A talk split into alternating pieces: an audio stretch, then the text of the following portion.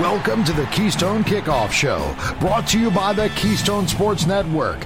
Get the best Penn State sports news and analysis at keystone sports network dot com or download the Keystone Sports app from your smartphone. Hello and welcome into the Keystone Kickoff Show. I'm Jim Galante along with Dustin Hockensmith.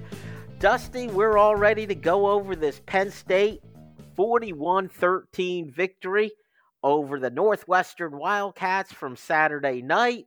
Look, they covered the spread. Nothing else really matters beyond that, right? I mean, generally that's an indication of of overperformance, right? Like you, you performance beyond expectation. Now, there's always nuance to that, right? There's, there was nuance to that in the West Virginia win. There's nuance to it in this Northwestern win where you limp through what? thirty minutes, thirty minutes of game time. You, you limp through that and go ten ten at the half.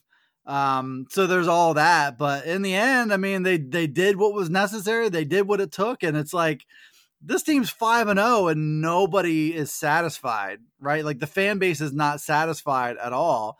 And to me, it's like, if you're five and oh, if you've covered the spread five straight times, if you've scored thirty plus points five straight times, twelve straight overall dating back to last season. I mean, it's at a certain point you can complain about underperformance, but like the numbers still tell the story, you know, and this is, a, this has been a pretty consistent, you know, whether there's, you know, complimentary football as James Franklin likes to talk about where the defense plays a big part. Certainly they have, um, especially this season, but you know, they're still putting up points. They're still winning by large margins.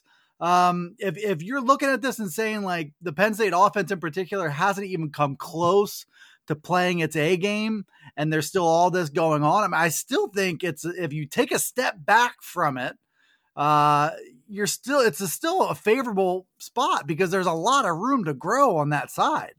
Dustin, as a Penn State fan, let me just tell you, I am satisfied through five games.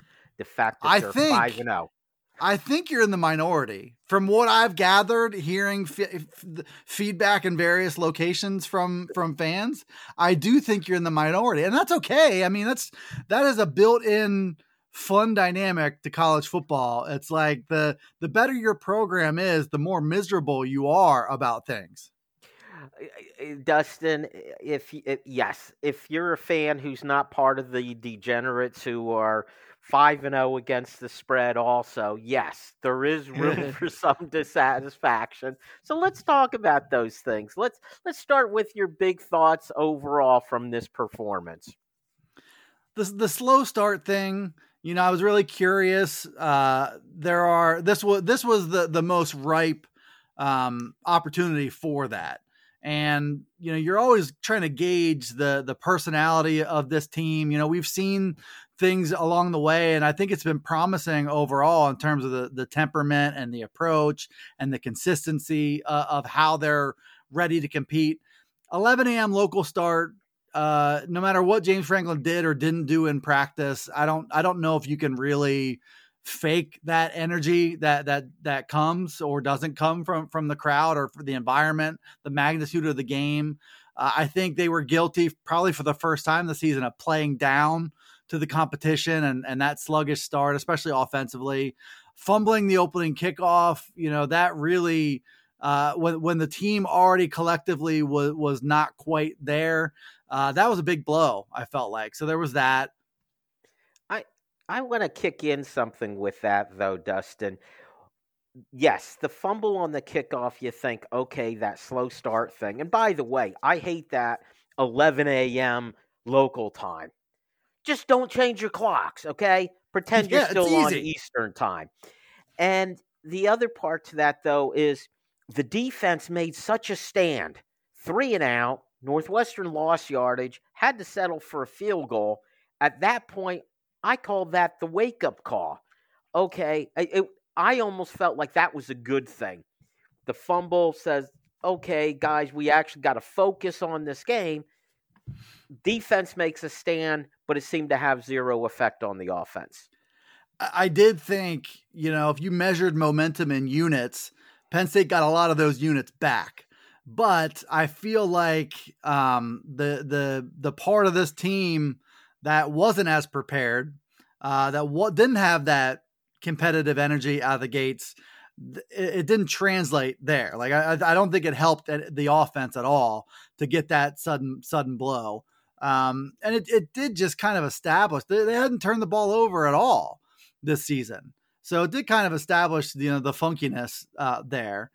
Um, inconsistent offense, you know, lack of a rhythm. Uh, the, it's been a concern several times this season, and it was a concern again.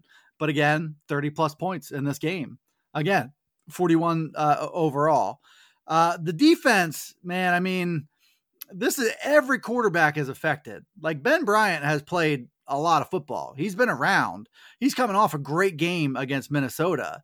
And not only did the numbers tell the story, and we'll get into those numbers in terms of sacks and tackles for loss, but he was affected. You know, even even on, on downs where the, the pass rush didn't get home, he his clock was sped up. And that's the the ongoing effect of this defense. Like, yeah, of course, you know, the the knockdowns, the hurries, the the sacks, the tackles for all that stuff matters. But in the end, I mean, everybody's seeing shadows. Five, it's five for five with this defense. Everybody's seeing shadows, and that affects things too. So not just when you get the pressure there. So, um, so yeah, this this was another bit of confirmation, and it started that opening drive. You know, the hopelessness was established right away for that Northwestern offense, and I don't think they ever really got over it. They they they created some things, and they had that drive where, you know, the there were some tackling issues as well. But, um, uh, and and just like lastly, I just I have a lot of respect for for Northwestern, and I have a lot of respect for for David Braun. You know, I, I don't know if I uh, assumed. They were going oh and twelve, but I thought that that was very much a, a possible scenario for this team. So the fact that they won two games, the fact that they hung in there for thirty minutes, the fact that they're competing hard and they believe in, in themselves, they're at a serious lack of talent, I think, and it's going to show up against these better teams. But they've already won at least one more game than I expected them to win this year. So I think they deserve a bit of credit for that first thirty minutes as well. Like Penn State shouldn't have been tied with them. They shouldn't have been trailing ten three the way that they were. But I, I give a lot of respect to Northwestern for that as well. Well, let's hit on that for a moment, because I'm in agreement with you about Northwestern. And the fact that they went for it twice on fourth down, one with the fake punt and one just going for it on their own side of the fifty-yard line, if one would truly look at analytics, analytically it was the right thing to do, okay? It may not be the popular thing to do. And if you ask Northwestern fans, perhaps they wouldn't be so uh, excited about it. But I thought it was a smart move. It was a gutsy move. And it was them playing for the win, not just to hang in there, Dusty. I think they knew at a, at a certain point, especially when their offense was on the field, that the status quo wasn't going to be good enough. You know, mathematically, wherever they were, what were they down? Maybe like two touchdowns uh, in, in those scenarios. Um, mathematically, like maybe you could make a case to punt it away there, but your offense was high. It was highly unlikely to march down the field and, and keep up that way. They weren't going to punt it away uh, and, and try to get the ball back. That, that, those tactics at a certain point in this game, when Penn State had, had taken the momentum back, uh, I, I didn't disagree at all with the, with the moves to to go for it. Um, Fake punt. I mean, the fake punt probably should have worked, but there was a real heads up play by a true freshman to, to make sure that it didn't. Um, so yeah, I, I think risk reward, their dynamics had to change in the second half, and they, and they were going for it. You know, they weren't playing that stereotypical Big Ten football, trying to hold the line and, and get the ball back and try to improve their, their field position. No, they were, they were being aggressive and going for it. And I respect that too. And I know we're a little, just a, tad off tangent here, Dusty, with Northwestern, but I think it should also be pointed out. I'm with you. I thought, okay, maybe I, I didn't know what their out-of-conference schedule was, you know, before the season started. Would they sneak a couple wins in there? Certainly not a Big Ten game. Yeah. But I didn't realize just how bad the Big Ten West is. There might be a couple uh, more wins in there for them. There, there really might be. I mean, that everybody's down. You know, and, and the Big Ten as a whole is down. You know, the the the the depth of the conference with Iowa, Wisconsin, Minnesota, you know, Purdue had had its moments. Illinois last year was, was a, a really pleasant surprise. Uh, the the depth in the Big Ten is is not there. And it's like, you know, you're kind of looking forward to ushering in U S C and U C L A and Washington. You know, you're, you're looking forward to bringing, and Oregon, you're looking forward to bringing these teams in, uh, especially when you see the way things are going with the, with the rest of these schools. I mean, and, you know, I, I, I think uh, it's uncommon, but it's, it's not like it's going to be the last time that, that the rest of these teams are, aren't what they need to be. The other team you didn't mention, Michigan State. Okay. Yes. Uh, just an awful team. And I'm staying off tangent here a little bit because you keep bringing things up. But yeah, th- those Pac twelve teams, by the way, Oregon, Washington, U S C, they're all in the top ten. Yeah. Along with Penn State, Ohio State, and Michigan. If that this group was already merged, you would have six of the top ten teams. Dustin, that's phenomenal. I mean, there's that part of it, and I think that's the most meaningful part of it. But if you stacked the Big Ten and the Pac twelve side by side, and you told somebody who didn't follow college football, can you tell me which conference is on its last leg and is, is on its way out and is trying to just re- remain viable? Which one would you pick? It would be the one that has Indiana, Rutgers, uh, Michigan State, the one that has two coaches embroiled in controversy in the sa- in the same season. You know, that that would be the one that that that, that person would pick.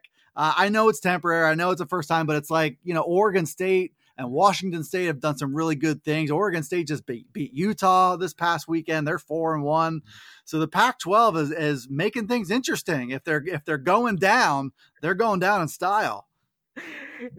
They really are, Dusty, and you know you point out the the fa- the downfall of this conference, the big meaning the Big Ten, with what's going on at Northwestern, what's going on at Michigan State. Oh, and by the way, they just got a billion dollar a year contract, or you know, yeah. so they're, they're, it's absolute craziness. And the Pac twelve, that's a spectacular conference, it really is, and we didn't even. Believe it or not, we talked Pac twelve, and we didn't mention Deion Sanders in Colorado, which is probably the most interesting team in that conference as far as you see it with their T V numbers and the rest. All right, Dusty, that's it for quarter one. I promise I'm going to get back to the game in quarter two. How about that? All right. Hey, Penn State fans, here is your chance to take something off your bucket list. That's right, GoPSURV is offering a full range of R V setups ready for a weekend of great tailgating at their Lion's Den, which is the closest single-game R V overnight lot to Beaver Stadium. You can arrive anytime Friday afternoon, stay until Sunday morning, avoiding all that traffic. Don't miss this unique opportunity. Go online to Go P S U R V dot com and reserve your R V today. Hey guys, this is Andrew from four oh nine Tailgate Club, here to talk to you about our new coffee barbecue dry rub set. Over the years, we've developed some great tailgate sauces and barbecue dry rubs, but our new coffee rubs are totally unique spice blends, low in sodium, and feature Happy Valley's finest coffee, W C. Clark's, roasted right in the cheese shop in downtown State College. So head on over to four oh nine tailgate club dot com, grab yourself some coffee rubs, and remember, always tailgate with honor. We are. State College dot com is your one-stop source for news, sports, opinion, entertainment, and community events. Over a decade of experience covering the Nittany Lions from reporter Ben Jones. Lively commentary from columnist Mike Poorman and others. Local perspective, local expertise, local information from Penn State's hometown website, State College dot com. Trust State College dot com for daily coverage of the school, team, and place you love. It's quarter number two on the Keystone Kickoff Show, brought to you by the Keystone Sports Network. Get the best Penn State sports news and analysis at Keystone Sports Network dot com or download the Keystone Sports app from your smartphone. And welcome back to the Keystone Kickoff Show. It is quarter number two. He's Dusty, I'm Jim. And as promised, Dusty, we're going to get back to this Penn State Northwestern game, a forty-one thirteen win. despite that score, it was ten to ten at halftime because Penn State scored late uh, to tie up the game. And the fault definitely was not on the defense. They played really well. So let's look at this offense. It's the slow start, and it's still everything that we've been talking about as an issue through the first four games of the season. We're still there. No explosive plays from the running backs, no explosive plays um, passing the ball. They didn't take any shots deep, at least not until the second half. So what exactly is going wrong with this offense, Dusty? You're the expert. You tell us. Put your finger on the problem. I won't tell anybody that you used air quotes when you when you said expert, but I mean, I, I think I'm probably seeing the same thing everybody else is seeing. I mean, uh, to to have Katron Allen and Nick Singleton and to have no big runs through five weeks is not something I would have ever predicted. You know, Nick Singleton was a big run machine last year, and the offensive line on paper was better. He made huge improvements throughout last last year. You know, it, it seemed very safe to assume that it was going to be hard for any defense to contain Nick Singleton, let alone a Northwestern defense that got gashed by the run by Minnesota the week before.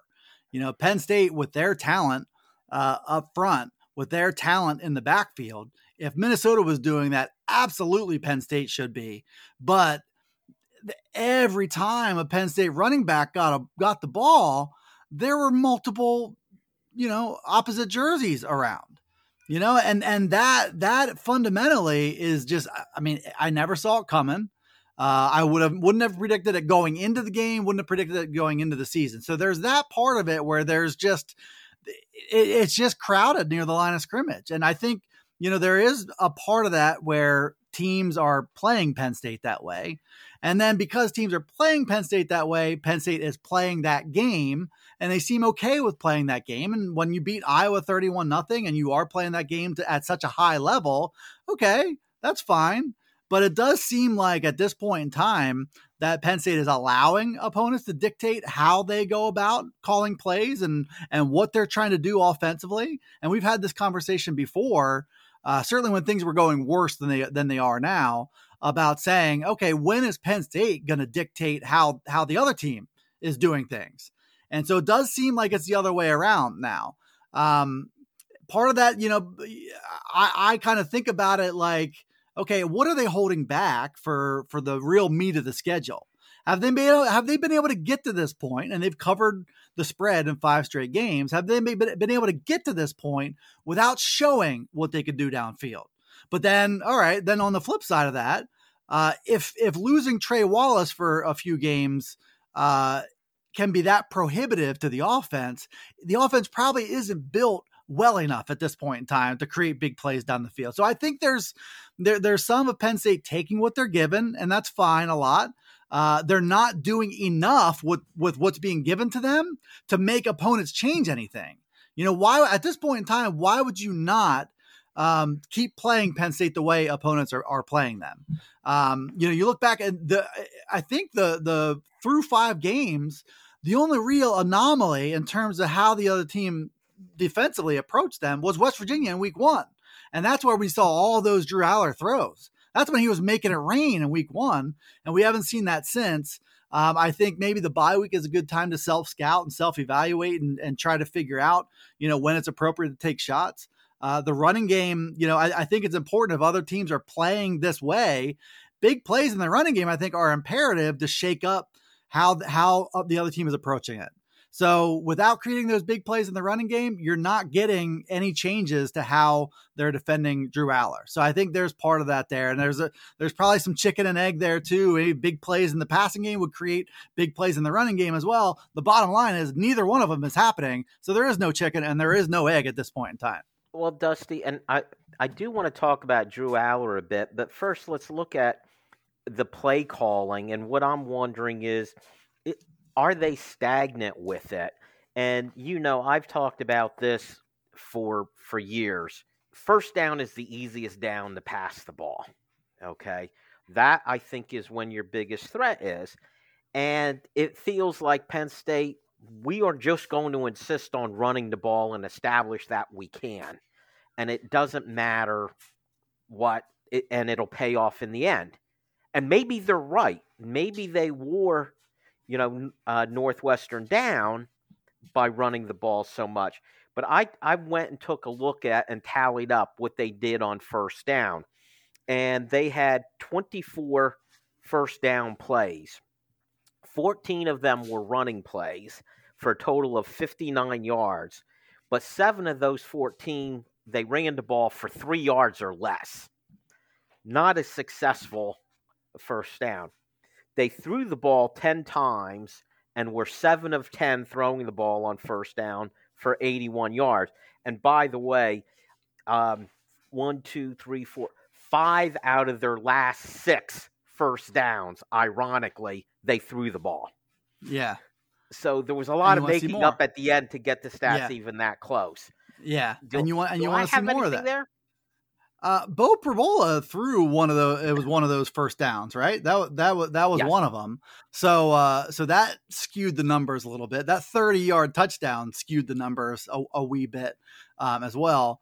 Yeah. I mean, truly, like when you're th- talking about down and distance and you talk about staying ahead of schedule or getting, or being behind schedule. I mean, first and ten is really like the only real neutral down. Because if you get five yards, you're in a favorable down and distance, second and five.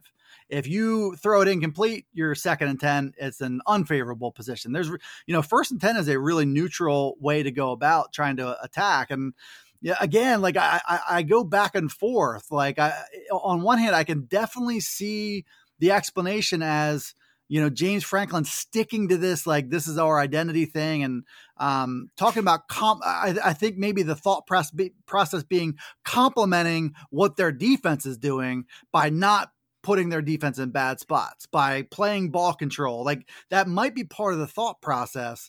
But I, I think there, there's talent enough on this offense that the Penn State offense can be going out there and winning games. You know, you can, I don't think you can you can take that off the table just to play complementary with what your defense is doing. I get it, uh, but then another part of me is like, man, they they've been they've been so uh, vanilla. I think is a good way to put it. Uh, that maybe, just maybe, they've recognized that they don't have to get into, you know, the back half of the playbook to keep marching on. Like they're, they're able to keep riding this defense and they're able to keep getting Drew Allar va- valuable snaps and things like that. Maybe that's part of it too, is like the defense is playing lights out. Let's just not screw that up with the offense. Let's just march and march and march. Uh, and then later on in the year, uh, we'll be able to do that. But you know what? Drew Allar has five starts under his belt. You can't assume that you can just flip the switch and you're going to start dropping dimes fifty yards down the field. Like I, I feel like you need to, you need to work that stuff in there more than they have. I agree with you, Dustin. And whatever happened to those uh, wide receiver screens early? That hey, that's we could do that in place of the running game. It's as good as a run or as safe as a run, and we're getting five or six yards out of it. And the other part, and again, these are common things that I've brought up before, but I'm waiting for it to change, is the read option. The option part to it is the quarterback keeps the ball and runs with it. Now, they've established they're willing to have Drew Allar run the ball on those quarterback sneaks. They've had quarterback planned quarterback keepers where he runs the ball. Why can't they let him pull the ball out of the running back and run with it? They've done it, as far as I could recall, one time. They did it last week, and he, he got a first down on it. But I feel like when I rewatch the game and I watch those plays, the defense is just saying, hey, it's the running back has it. That's where I'm headed, because I'm pretty confident the quarterback isn't going to take it. Yeah, it's it's interesting because I think in a general sense, Drew Allar has been a bigger running threat. Uh, he's had more success running the ball than I would have anticipated through five games. But in, in the sense that you're describing, it does feel like, you know, the read part of it, and different quarterbacks are going to have different qualifications for the reads, I think. And I think Drew Allar has a hand the ball to the running back unless it's beat you over the head obvious that you should keep it, right? If there's any doubt whatsoever, hand it off. Like, that seems to me like the the, the general sense of, of how he's going into these read option plays. Like, he's not just choosing necessarily to, to keep it and be conservative all on his own. I think I think there's some of that too, but uh, I, a lot of this stuff, I mean, how much confidence do you have in the bye week and being able to self-scout and being able to kind of go back to the drawing board and make adjustments uh, when you have that opportunity to take a breath? Like, do you think the coaching staff uh, can recognize and, and change these things? Like, I have confidence in Mike Yurcich. Um, you know, I thought, I thought he was phenomenal last year as a play caller. Uh, and, you know, all these factors change um, from year to year, but like, you know, two years ago, it was so promising early the first couple weeks in the season. And then it seemed to get uh, stuck in a rut for a lot of, a lot of the two thousand twenty-one season. But now, now last year was creative all year. And now it's like they, they're stuck in a rut again. So I, I want to see them get out of that rut uh, by whatever means they need to. Maybe looking at the film and, and really assessing how they're calling plays. Maybe they'll be able to find some truths that they can adjust. Let me throw a theory out to you, Dusty. I feel like James Franklin is so analytical, and if he ever sees something happen that's negative for his team, he vows never to have that happen again. We've talked often about the backup yeah. quarterback. He never played the backup quarterback, and he got burned by it against Iowa a couple years ago. The talk last year when they lost to Michigan was, you know what happened? Michigan outcoached them. They did nothing like what they had done the the rest of the season. They changed everything that game. Went against type on every play. Is James Franklin trying to repeat that on his side? Okay, we're going to set up. This is what we do. Here's our M O. He's setting up Ohio State and Michigan. Maybe. Maybe you're giving James Franklin too much credit. Uh, but I, I can see you being right there. But I think the way these games have gone and the opponents and the, the circumstances with the defense, there was no reason to change the risk-reward dynamic on offense. They didn't have, they don't, haven't had to take risks yet. They haven't had to open up the playbook yet. And so they haven't. Like, I think it might just be that simple. It very well could be, Dusty. All right, that's it for quarter two. Still got lots more to go. Stick with us. Hey, Penn State fans, here is your chance to take something off your bucket list. That's right, GoPSURV is offering a full range of R V setups ready for a weekend of great tailgating at their Lion's Den, which is the closest single-game R V overnight lot to Beaver Stadium. You can arrive anytime Friday afternoon, stay until Sunday morning, avoiding all that traffic. Don't miss this unique opportunity. Go online to Go P S U R V dot com and reserve your R V today. Hey guys, this is Andrew from four oh nine Tailgate Club, here to talk to you about our new Coffee Barbecue Dry Rub set. Over the years, we've developed some great tailgate sauces and barbecue dry rubs, but our new coffee rubs are totally unique spice blends, low in sodium, and feature Happy Valley's finest coffee, W C. Clark's, roasted right in the cheese shop in downtown State College. So head on over to four oh nine tailgate club dot com, grab yourself some coffee rubs, and remember, always tailgate with honor. We are. State College dot com is your one-stop source for news, sports, opinion, entertainment, and community events. Over a decade of experience covering the Nittany Lions from reporter Ben Jones. Lively commentary from columnist Mike Poorman and others. Local perspective, local expertise, local information from Penn State's hometown website, State College dot com. Trust State College dot com for daily coverage of the school, team, and place you love. Let's get back to the action on the Keystone Kickoff Show. Brought to you by the Keystone Sports Network. Get the best Penn State sports news and analysis at Keystone Sports Network dot com or download the Keystone Sports app from your smartphone. Hello and welcome back to the Keystone Kickoff Show. It's quarter number three. He's Dusty. I'm Jim.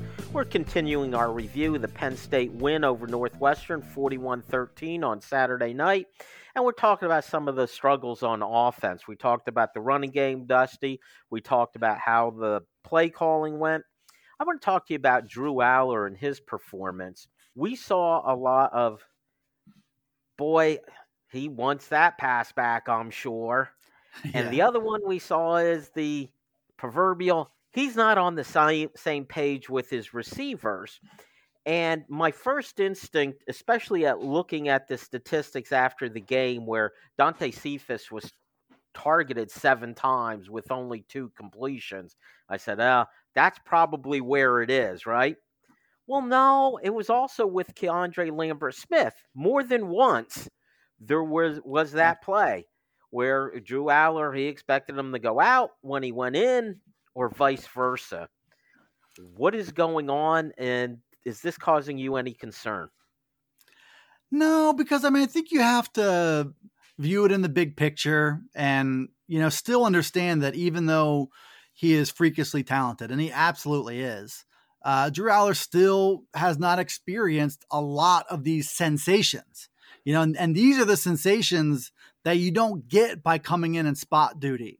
You know, you, you know, starting a game and starting a game when the momentum is working against you from, from the jump is something that he hadn't really been a part of before.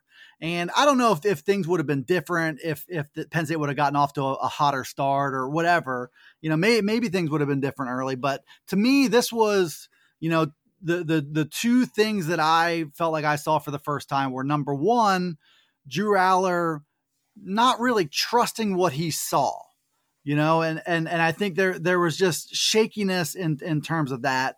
And then on, on the throws, and you're very, you're right that there were two really different scenarios playing out. Why the ball hit the turf, you know, uh, fifteen out of thirty-three times, which defies his percentages.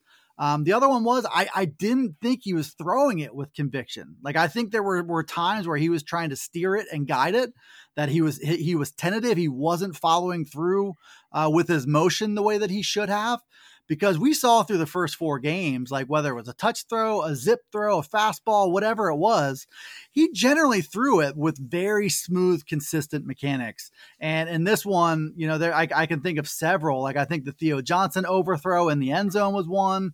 Uh, there was a third down in the middle of the field where he really tried to guide one in there. Um, and that was that the one that I'm thinking of. I wish I could think of who. I think it might have been Keiondre Lambert-Smith on, on the receiving end there. Uh, that was both. That was like not trusting what he was seeing and not trusting uh, he was going to make that throw, even though it was a short throw. So there were, you know, there were there were both of those dynamics. Now, the the good news is, um, I think he corrected a lot of that stuff in the second half. Like, I saw a lot fewer uh, throws being made with with a, a lack of confidence, and so now also, you know, he hasn't thrown an inter- interception in, in five games. Uh, I can't really think of an interception-worthy throw that he made uh, against Northwestern, and part of that's coaching and what we've already talked about in terms of being conservative. They're not putting the ball in jeopardy. You know, the number one way that Penn State is going to lose games with this defense that they have is to put the ball in jeopardy, uh, and that doesn't include fumbles, of course, with your your running backs. But, um, you know, so here he looked as bad as he's looked. Um, but he didn't, he didn't make any turnover worthy plays. And I think Pro Football Focus tracks that kind of thing. So, you know, I look at it in totality, and it was shaky. He was shaky physically and mentally, but I felt like halftime he was able to recalibrate and come out there and do a pretty good job, uh, in the second half as a thrower. So yeah, I mean, he's five games into a starting career. Everything that he's ex- ex- experiencing is a first for the most part. And this was that sleepy, lack of environment, coming off of the whiteout, uh, all, all that stuff that was in play, I think affected Drew Allar as much as, if not more, than anybody on the team. When the quarterback's affected, the entire offense is going to be affected. There's no way around that. And I think, Dusty, as critical as we have been, and everybody seems to have been about this offense, the the second half, they scored four touchdowns and one field goal. So they scored five times in six possessions. So there you That's go. Pretty- it's hard to forget. It's hard to forget being down ten three in the second quarter and, and being tied ten ten uh, in, in the first half. You know, like, I think that's hard to, hard to shake, but it, it, it is encouraging that uh, improvement was made, both in terms of play calling, I think, and how they were, how they were executing it. So, yeah, I mean, they still scored forty-one points. Like, they sucked, right? Like, quote unquote, they sucked, but they scored forty-one, you know, and a lot, a lot of teams, you know, a lot of teams in recent Penn State history would kill to suck and score forty-one points. Well, and, and Dustin, and I'm going to use that as the segue to move to the defense is, yeah, they sucked in the first half, but how um, fragile a drive can be, especially when you are taking twelve, thirteen, fourteen plays to march down the field. One penalty, one misfire with a pass, and all of a sudden that drive stops. And in the first half, they scored on two out of five drives, as opposed to five out of six. And we can probably find those mistakes on those three drives. But what you also have is a defense. And by complementary football, I think what they mean is this defense is just going to wreak havoc and be make the game very forgiving for the offense because, hey, no matter what position you put them in, at like the start of the game and the fumble, and you give them the ball on the plus twelve-yard line, Northwestern went backwards. This defense, Dusty, is that good. Is it the best defense that they've had under James Franklin? Are you ready to make that declaration right now? Yes. I, I think in terms of like the, the numbers, like I, I don't, I I didn't look at, um, and I couldn't even tell you which season they had the be- the you know the best defenses, but last year was was one. Uh, I would I would venture to say that the numbers across the board in terms of um, sacks, tackles for loss, hurries, et cetera, certainly points allowed, yardage allowed, all that stuff. You know, they're if not they're the be- if they're if they're not the best in the nation, they're among the best handful in the nation. You know, statistically, it's it's a much better defense than even last year. But I think talent wise, it's a much better defense uh, than it was last year. Like I I, th- I think it is the best too, and uh, it's. You know, strategically, I get it. You know, if you're able to string together long drives and then, you know, you put up points and then your defense just wrecks things and gets the other team off the field in three downs, you know, there's a lot of discouragement that comes with that. And there's a, a big time feel of like you squeezing the life out of a game. So I understand the temptation to keep doing that. And that's a good way to complement what your defense is doing for sure. And keep them fresh. Uh, err on the side of not putting your defense, you know, in bad positions. You put them in a solid position, you see what they can do. So I, I, I see all that. I get all that. Uh, but I don't think Penn State needs to needs to be content with that either. You know, I think the dynamic has to change a bit. And when you see them in a dogfight from the from minute one to minute sixty, maybe you start to see, you know, the the offense, you know, take on a different life. But Uh, but yeah, I think it's great to, it's easy to compliment that defense, right? Like, all you got to just don't screw it up. Drew, here's the ball. Don't screw it up. Yes. And that's why I wonder, Dusty, if this constant pounding the ball, running it for three, four yards, James Franklin thinks, okay, by the second half, our defense is wreaking havoc. Our offense is, is holding on to the ball. It's grinding away. It's going to wear down. Especially when that opposing defense has to come out. They just were out here for a twelve-play drive. The offense gives it up after three plays. Defense has to be back out there again and get pounded again. That at what point do you say, hey, this may just plain be the strategy. This is the way this team is going to play and try to win the game. And it's been pretty successful so far, Dusty. Yeah, I mean, the, the only hitch so far was in the first half of this game where, you know, I feel like through four weeks, uh, when Drew Allar had a manageable throw, he was borderline automatic making that throw. And, you know, I I, I don't know if you really saw much difference. Like, I think they, were, they, weren't, a, they weren't as successful, you know, with with, get, with staying ahead of the chains against Northwestern, especially in the first half.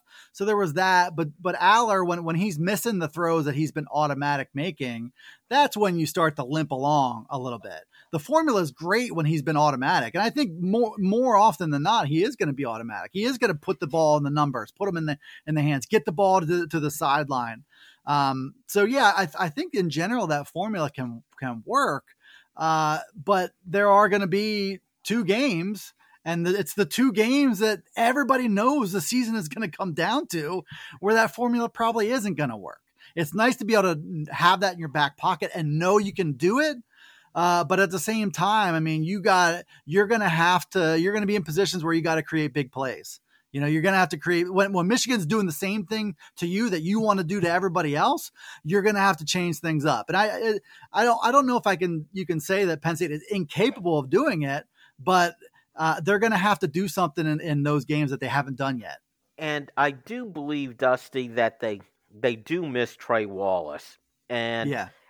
I know in that first game, I keep going back to it, and it may have been during the offseason, I was a big Trey Wallace advocate. So maybe I was searching for ways to find his value. But in that first game, Lambert-Smith had the big play. He did. Take nothing away from that. Those home runs are nice. But Trey Wallace, eight targets, seven completions. That sticks with me. It really does. And I don't want to say that he was that, you know, comfortable. I, you know, Drew Allar saying, I know I could always go there. He's the my safety net. But it seemed like he was able to get open too, which is not something I am able to say about these other receivers. Yeah, I mean, he's great because his catch radius is great because he's so athletic. Um, he can create separation. And in general, if you've got a team that cannot identify a third wide receiver, and then you take the second wide receiver away, now you can't identify anything, really. And that probably affects Keiondre Lambert-Smith, too, in the way that he's covered. But opposing defenses have not had to have a lot of respect for the number two, number three, whoever's on the field besides Keiondre Lambert-Smith. And Harrison Wallace the third, he brings that respect because he commands it. And if he if he's if you're able to hit him, you know, on short stuff, intermediate stuff, it just makes the offense that much better. So I I, I really do think they're missing him a lot because A, he's a good player, and B, they still don't have much certainty at all beyond him.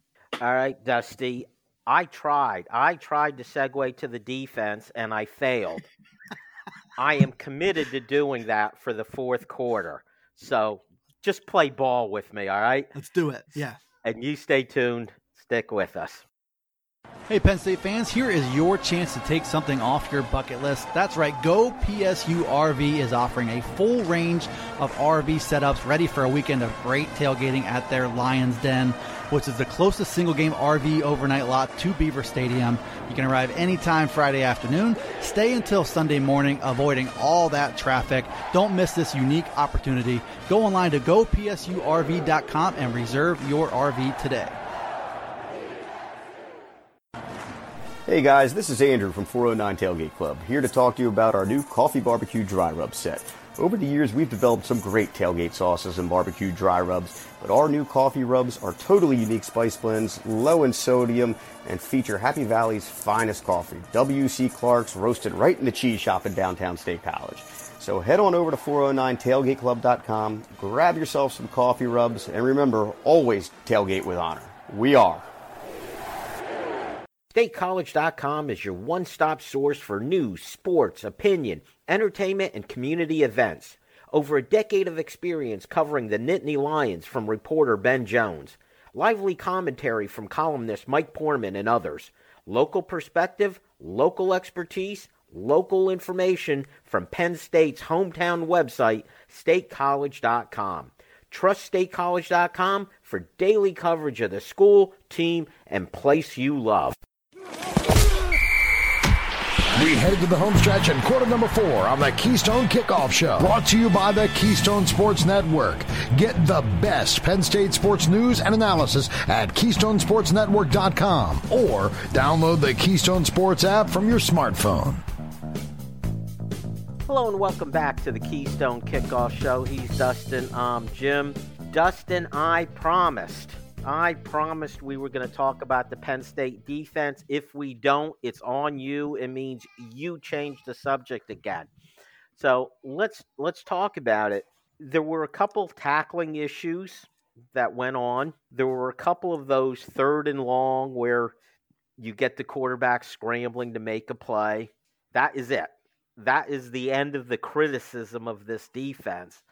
The rest, they took control of this game. They won the game. They were the difference in this game. And if Penn State's going to go where it needs to get to, it's going to be because of this defense. Am I wrong? Yeah, and about that offensive line, I just have a lot of thoughts. That, no, I'm just kidding. Yeah, I, I mean, for sure, without without question, you know, the odds of Penn State's defense being the best unit on the field for either side it's pretty good for maybe, I, I don't, I mean, maybe even Michigan and Ohio State, like it, it's that good. Um, and it, it's produced the numbers to back it up so far.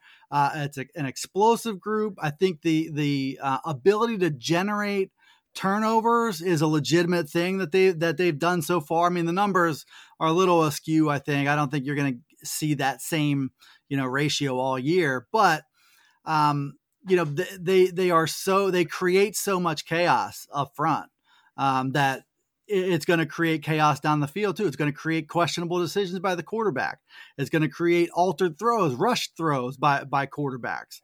Uh, you're going to get strip sacks as we, as we've seen. I mean, the, the ability to take the ball away is absolutely something that this group could keep on doing. So there, there's nothing fluky about that right now. The ability to get after the quarterback from either edge, from linebackers, from safeties, from cornerbacks, uh, but being able to rush four and win two one-on-one matchups. I mean, I, I think all that stuff is for real. I can't wait to see, you know, what this group is able to do and how they match up with the best offensive line they'll see, which is Michigan.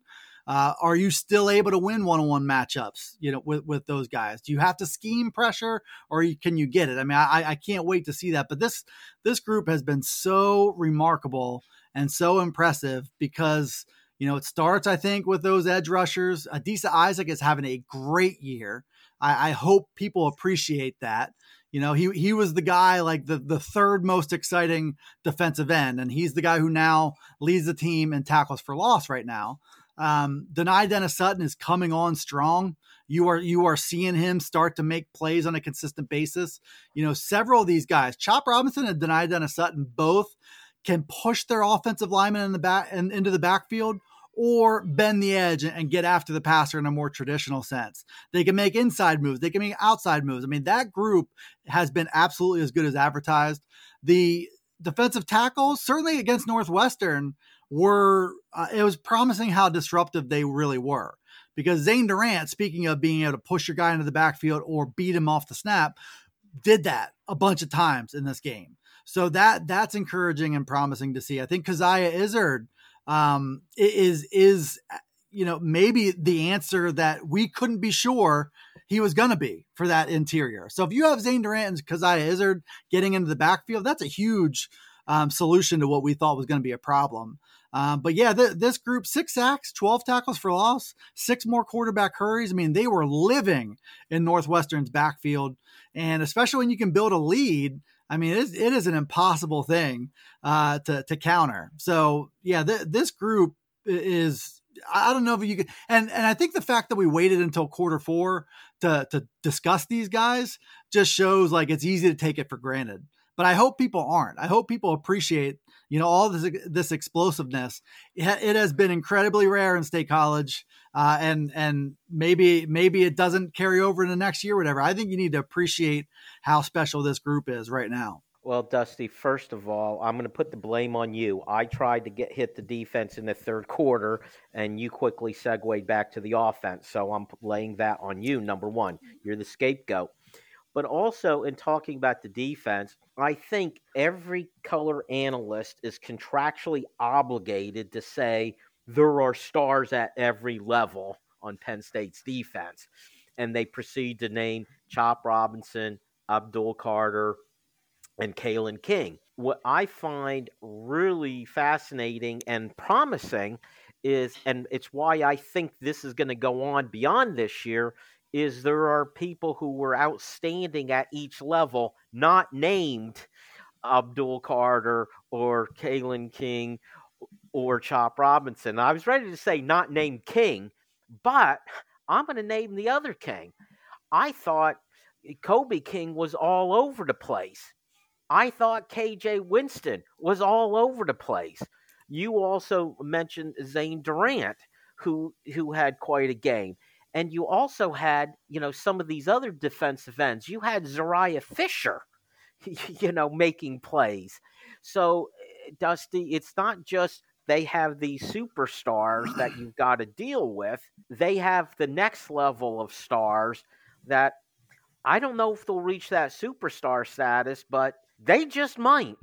Yeah, and and I think it's a great point about the depth. I mean, the, the depth that they have and the trust that they have in their depth, and their the fact that they're able to keep rotating with without a lot of drop off. You know, we've seen groups in the past on the Penn, Penn State's defense in the past. They've insisted on on rotating through guys to keep their their big guns fresh, and you you could detect, you could feel the drop off. You saw the drop off. You know, to to do that in the second or third quarter, and and to see, you know, the level of play drop. There isn't a lot of drop. You know, and and I think uh, it, it allows these stars to be the best versions of themselves because they're able to be fresh for sixty minutes. And uh, I mean, again, that goes into the offense, the time of possession thing and all that. We're not going to talk about offense, though, Jim. That's not why we're here right now. Um, so don't even don't you tempted me into it. um, and then, you know, I think. I didn't really get into this whenever, you know, we first started discussing this, but I think the fact that you run so deep, you know, with cornerbacks, and DaQuan Hardy has been great through three weeks. He's been fantastic through three weeks. Uh, he missed the first two games. Uh, the fact that you, your coverage is so sticky and so good, and you can trust your one, two, and three corners for sure. And you're, I think they trust Cam Miller. You can throw him in there. You trust those guys to be one-on-one with just about anybody. Boy, does it make it makes life miserable, because the math is still in Penn State's favor on defense. Um, so, yeah, I, I think the the depth, the the stickiness and coverage, the fact that, as you mentioned, K J Winston is fast becoming a player.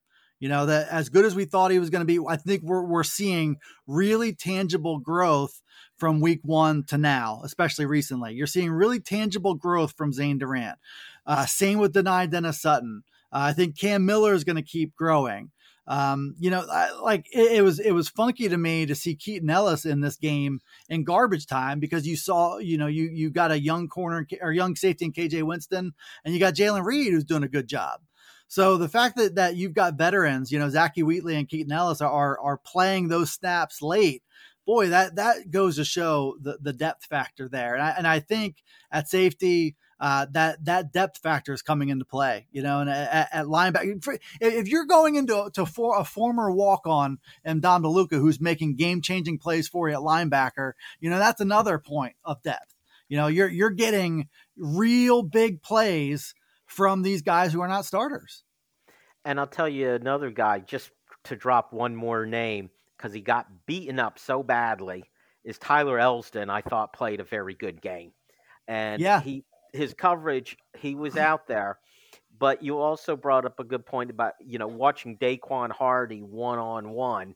He did so well, the offensive player interfered with him.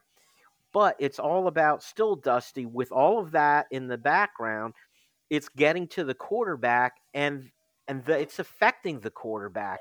How often have we now seen those quarterbacks just dropping a snap because, you know, they're looking up. They need to see what's coming at them so quickly. And I've now reached a point, and you could go back to the Rose Bowl when the backup quarterback had to come in. I just feel sorry when the backup quarterback has to come in. They are it, the game is just too fast for them. You end up getting a quarterback making perhaps the worst throw I've seen in college football on, on that interception of DaQuan Hardy. DaQuan Hardy was wide open. And yeah. he hit him between the numbers. He did. He got jerseys conf- confused or whatever the case was there. Uh, he had a first down running it. And that's what, you know, the backup quarterback, it's a, it's a horrible spot to be in. But I think in general, um, speeding up the quarterback, you know, at this level of play, there just aren't a lot of quarterbacks who can make fifteen anticipation throws in a game. And that's what they're trying to do. Like, even when there's not pressure, they're speeding it up and they're trying to anticipate and they're trying to throw it to a spot, and everything's rushed. Um, and, and it's, it's, it's twofold, you know, the pressure getting there so often, and, you know, hot reads are hard to find too, because you're so sticky and you're so tight, you're so aggressive, you're so experienced on the outside. The they're, they're complementing each other right now, the pass rush and those corners, and Manny Diaz's play calling and the trust in that one-on-one coverage. I mean, it is all coming together in this sort of beautiful orchestra of chaos and takeaways. And I just want to bring up one thing, a little off topic, but still talking about the defense, Dusty, mentioning that DaQuan Hardy play where the coverage was so good and there was offensive interference. I don't know if you caught this, on the sidelines, James Franklin was going crazy, getting on the official to throw that flag, make that call, just absolutely irate, and then declined the penalty. yeah, I know, I know. Yeah, I think it, it clearly was a principle thing in that situation. And you want, I think it was third and seventeen it set up after, after they declined. You want that. Uh, that's, that's an opportunity for your guys to feast uh, again. So, but I, I think he, he wants everything. He doesn't want to give up anything. And it doesn't matter what the margin of the game is. Like he, he's not willing to give up a snap. Uh, he's not willing to give up anything. Speaking of which, last topic, the last play, and I'm going to jump over to the offense because I didn't get to ask you about Bo Perbola's throw. Uh, it was for a touchdown. Did he fake going to a knee, Dusty? That's not what I saw, and I and I I, I get it. Uh, I took exception to the the B T N rules analyst saying as if it were a fact he was trying to fake a knee. That to me looked like a big jab step, faking a quarterback draw because everybody in, in Evanston expected him to run there. I took it as a fake. Even when I watched it on replay several more times, I don't think there was a fake knee there, and I'll I'll stick with that. I think there was, Dusty, but it's I'm like seventy thirty kind of deal on that, and you've got to be one hundred percent if you're going to call a penalty like that. Dusty, that is it for our show. Thank you all for listening. Make sure you come back next time for the Keystone Kickoff Show. Hey, Penn State fans, here is your chance to take something off your bucket list. That's right, GoPSURV is offering a full range of R V setups ready for a weekend of great tailgating at their Lion's Den, which is the closest single-game R V overnight lot to Beaver Stadium.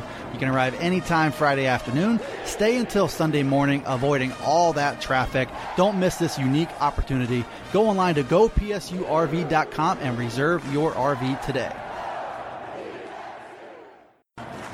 Hey guys, this is Andrew from four oh nine Tailgate Club, here to talk to you about our new Coffee Barbecue Dry Rub set.